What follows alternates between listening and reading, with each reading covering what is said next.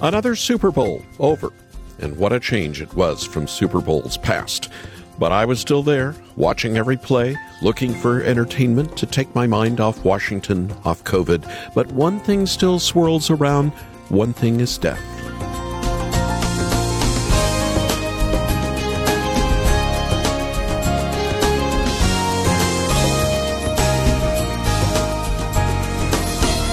The end of last week, Christopher Plummer of Sound of Music fame died at age 91.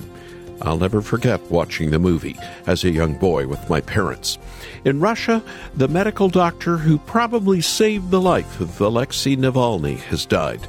No real reason given, and it raises issues after his team helped spirit away to Germany Navalny after his poisoning. The anti Putin politician went back home having recovered only to be arrested under spurious charges. Thousands of his followers arrested for protesting his being detained. The cloud of death hangs over us all. Dying isn't new. It's not going away. Christians have the only hope. So where is your hope today? Welcome to Haven Today. I'm Charles Morris, sharing the great story that's all about Jesus. And we're in this series that we're continuing this week, a second week, called Where is God in a Coronavirus World? It's a question all of us have asked this past year, I'm sure, and it's a question that gets right to the heart of our Christian faith. Of course, we aren't asking God's address when we ask this question. We know that the Lord is everywhere. As King David said in its famous Psalm 139, there is nowhere we can go to escape the presence of the Lord. He's there at the highest heights.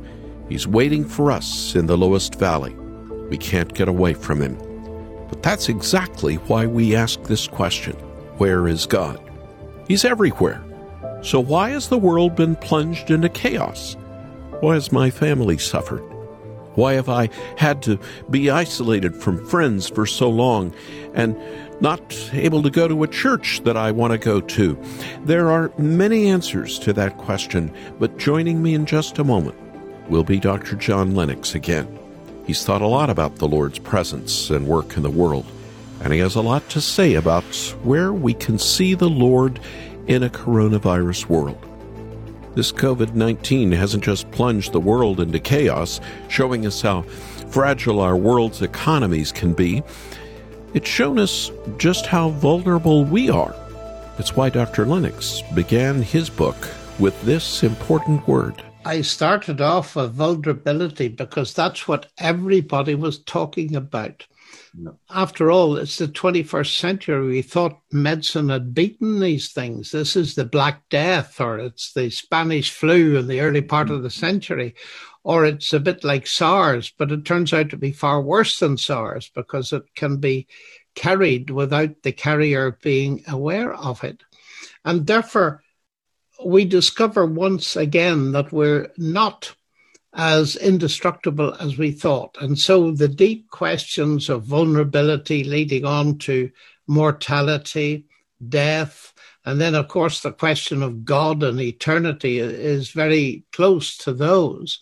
So I started where I felt the public mood was. Dr. John Lennox, sitting down with Jeff Greenman, the president at Regent College in Vancouver, explaining why he chose to begin his book on the coronavirus with vulnerability. We all are vulnerable. Not just those of us most at risk, but all human beings are vulnerable. Coronavirus has brought that reality fresh to our hearts, hasn't it? We've realized once again just how vulnerable we are as a people. In a world as technologically advanced as ours, we might have thought we were past pandemics.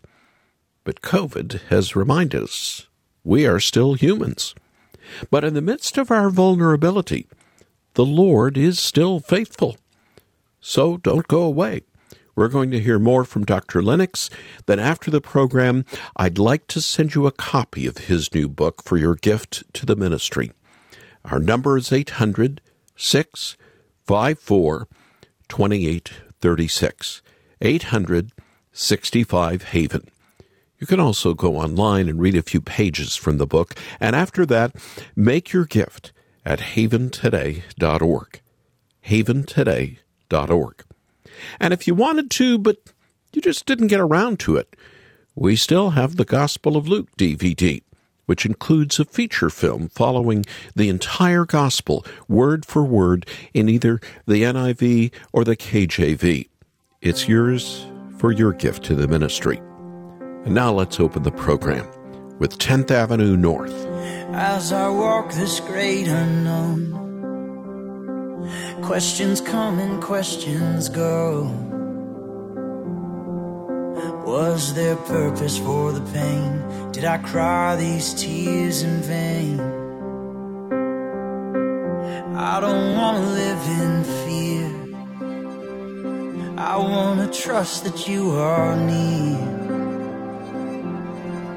Trust your grace can be seen in both triumph and tragedy.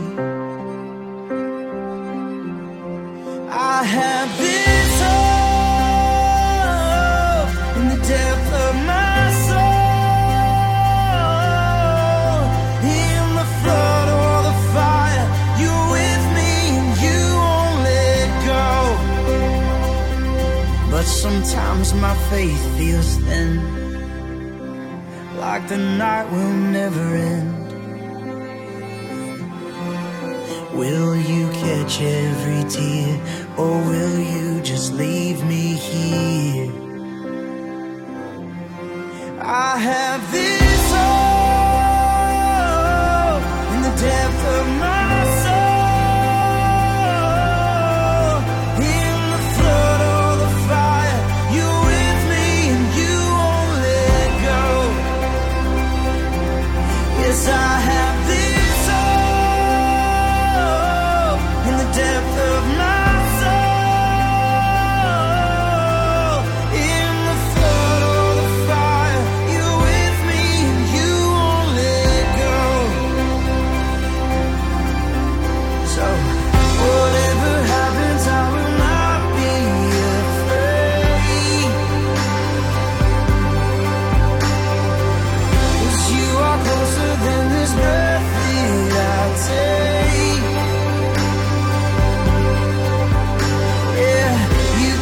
calm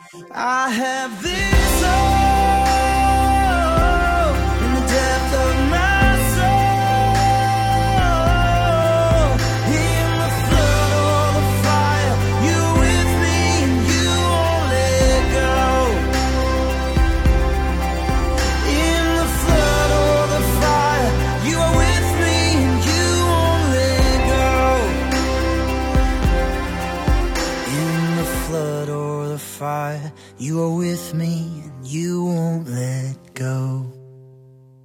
I have this hope. Do you have it? That's the title of a song as we open Haven today, 10th Avenue North, singing there for us. A program called Where is God in a Coronavirus World? I'm Charles Morris. Now, go back with me for a moment. The world had been plunged into chaos in an earlier day. Violence and brutality was the way of the land back then. Human beings had corrupted their way. Genesis 6 through 8 is a brutal reminder of the vulnerability of humans, not just to the course of nature, but to sin and violence. It was a pandemic of unbridled sin. Only Noah, who the scriptures describes as righteous and upright, found grace in the eyes of the Lord. The story of the flood. It's an ancient reminder of our vulnerability and an ancient reminder of the Lord's faithfulness. Listen to the story that you find in Genesis. Now the earth was corrupt in God's sight and was full of violence. God saw how corrupt the earth had become, for all the people on earth had corrupted their ways. Notice that word over and over again corruption. So God said to Noah, I'm going to put an end to all people, for the earth is filled with violence because of them. I am surely going to destroy both them and the earth. So make yourself an ark. I'm going to bring flood waters on the earth to destroy all life under the heavens. Every creature that has the breath of life in it, everything on earth will perish.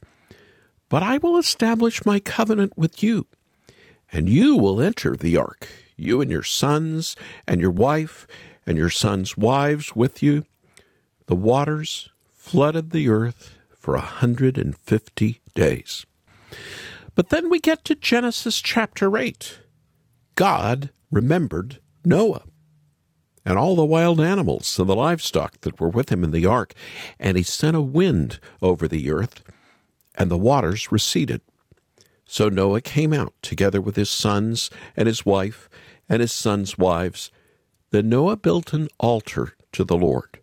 And taking some of all the clean animals and clean birds, he sacrificed burnt offerings on it. The Lord smelled the pleasing aroma and said in his heart, Never again will I curse the ground because of humans, even though every inclination of the human heart is evil from childhood. And never again will I destroy all living creatures as I have done. Now that's an excerpt of the flood account taken from Genesis 6 through 8. It's a story of vulnerability. No one was safe from those flood waters. Not even Noah and his family, if it weren't for the Lord's grace. He came to Noah.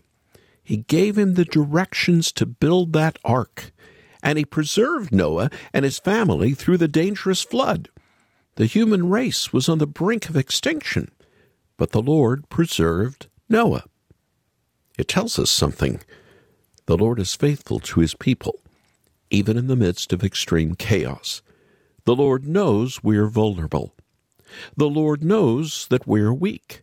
But instead of waiting for us to become strong, which we can't do, He comes to us and He saves us in our weakness.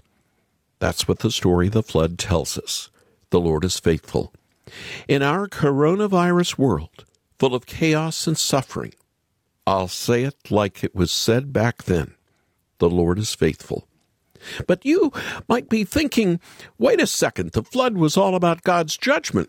Is that what the coronavirus is?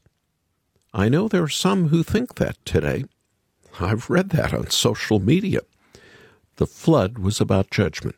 Yes, but that's not exactly how we should think about coronavirus. I invite you to listen as Dr. John Lennox answers the question. Well, I say be very careful because we have guidance about that. Now, of course, scripture tells us that it is possible that a person who's suffering is experiencing some kind of discipline from God. Scripture says that. But in general, the basic principles was taught by Jesus himself in Luke 13, and it's a most illuminating very short episode where he's on the Temple Mountain and people in the crowd say, Lord, and I'm just paraphrasing, Lord, this is the place where Pilate came out and massacred a whole crowd of people at worship. That's moral evil. And Jesus says to them, Yes. And, and do you think they were any worse than anybody else in Jerusalem at the time? I tell you, they were not. And then Amazingly, he adds another incident. And he said, Are the 18 on whom the tower of Siloam or Siloam fell? Do you think they were any worse than anybody else? Mm-hmm. I tell you, they were not. Now, he has an added phrase, but let's just look at those two for a moment. And as I analyze that, the massacre was terrible for those involved. It was small scale, though similarly the fall of the tower. But the principle is the same because COVID 19, although global, it is a collection of small scale tragedies for the families involved. Mm-hmm. Now, What is Jesus saying? I think he's very clearly saying this. When you see that kind of tragedy, moral evil, or a catastrophe, the collapse of a tower, you cannot necessarily conclude that they are worse than somebody else and suffering because God is judging them.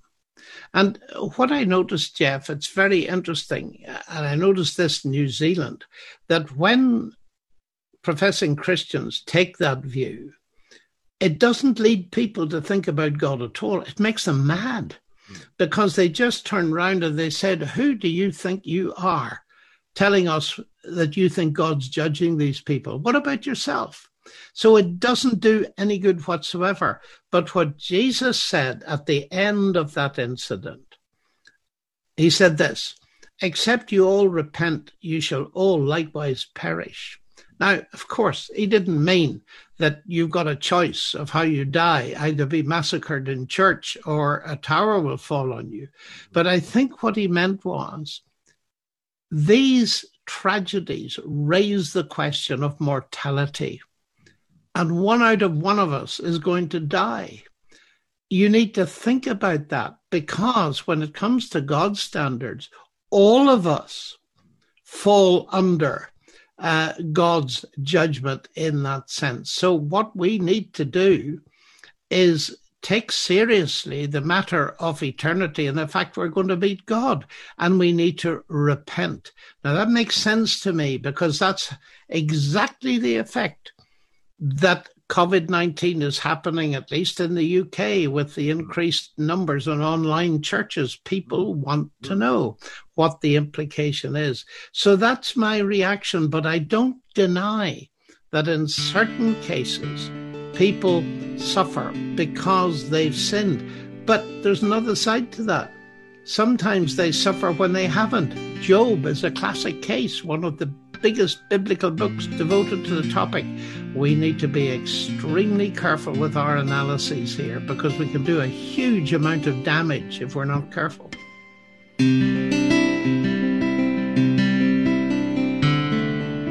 From another interview that John Lennox did, this time with the president of Regent College, Jeff Greenman, we need to be careful when thinking about any disaster as God's judgment the massacre on the altar, the Tower of Siloam falling, the coronavirus I shared earlier from Genesis 6 to 8, reminding us that the Lord is faithful even in the midst of judgment. It was Jesus who underwent the wrath of the Lord for us. In the midst of the greatest outpouring of judgment, the Lord remained faithful to us how will he not also be faithful to us right now? Where is God in a coronavirus world? He's here. He's sustaining us. He's preserving us from his judgment as we hide ourselves in the ark of our salvation. Not a boat, but a person Jesus Christ, our Savior, will ensure that we make it through to the other side. We may be vulnerable, but if dependence on the Lord is our goal, then our vulnerability is a strength. Turn to the Lord, trust in the Lord, and rest in the Lord's unchanging grace. In fact, why don't I lead us in prayer right now? Lord, there are such diverse views related to COVID 19, even in the Christian world. Lord, we don't have all the answers. Not every medical doctor has the answers. And I know social media does not have all the answers. But Lord, we know when we follow King Jesus we can trust in our Savior. We can trust Him to get us through this pandemic, to calm the waters that are not very still right now, to end the chaos that's all around us, to overcome the diversions and also the infighting that has come into the church, the earthly church of Jesus Christ. Lord, we need you. Christ, we need you. and by the power of the Holy Spirit, we will make it through. So I pray this prayer now in the name of Jesus. Amen.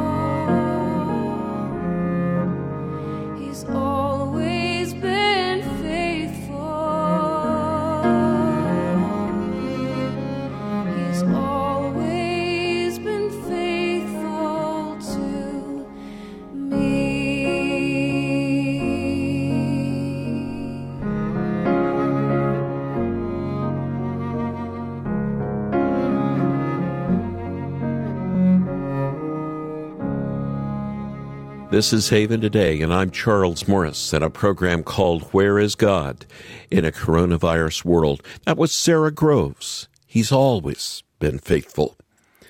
At the very end of John Lennox's little book, which has the same title as our series this week, he says he can't answer all of the questions this pandemic has caused us to ask.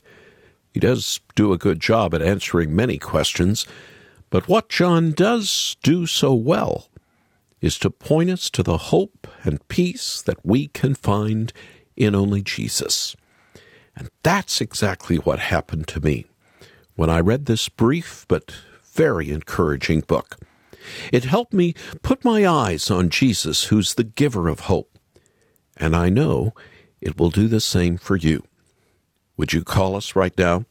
Would you make your gift to this ministry? And we'll send you the book, Where is God in a Coronavirus World?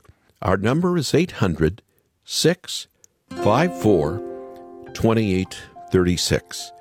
800 65 Haven. Or you can go online and read a few pages from the book and make your gift there. Our website is haventoday.org. Haventoday.org.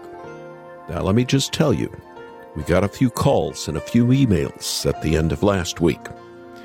John Lennox is not going to talk about vaccines and whether you should or should not or which one you should take, but he is going to turn his attention to more important things in this book eternal things, answering questions we all need to be asking. By the way, it's still not too late to read the Gospel of Luke this year, and to help you do that, we still have that feature film, the DVD telling Christ's story, word for word the Gospel of Luke from either the NIV or the KJV. I'm Charles Morris. Thank you for joining me. Won't you come back again tomorrow? When again, we'll turn our attention back to the great story. The story that's all about Jesus here on Haven today.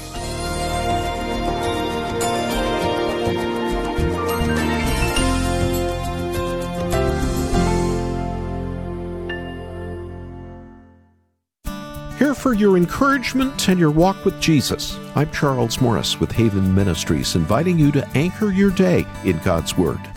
The book of Psalms opens with a promise of blessing, but that promise is interrupted with a warning. If you want to be blessed, and there's not a soul on earth that doesn't want blessing, you can't walk in step with the wicked, meaning participants in sin. You can't stand in the way of sinners, being so familiar that no one can tell the difference. And you can't sit in the seat of scoffers. You can't join in mocking the Lord. No, if you want to be blessed, you must take a different road. Psalm 1 says, Blessing comes through delighting in the Lord's word.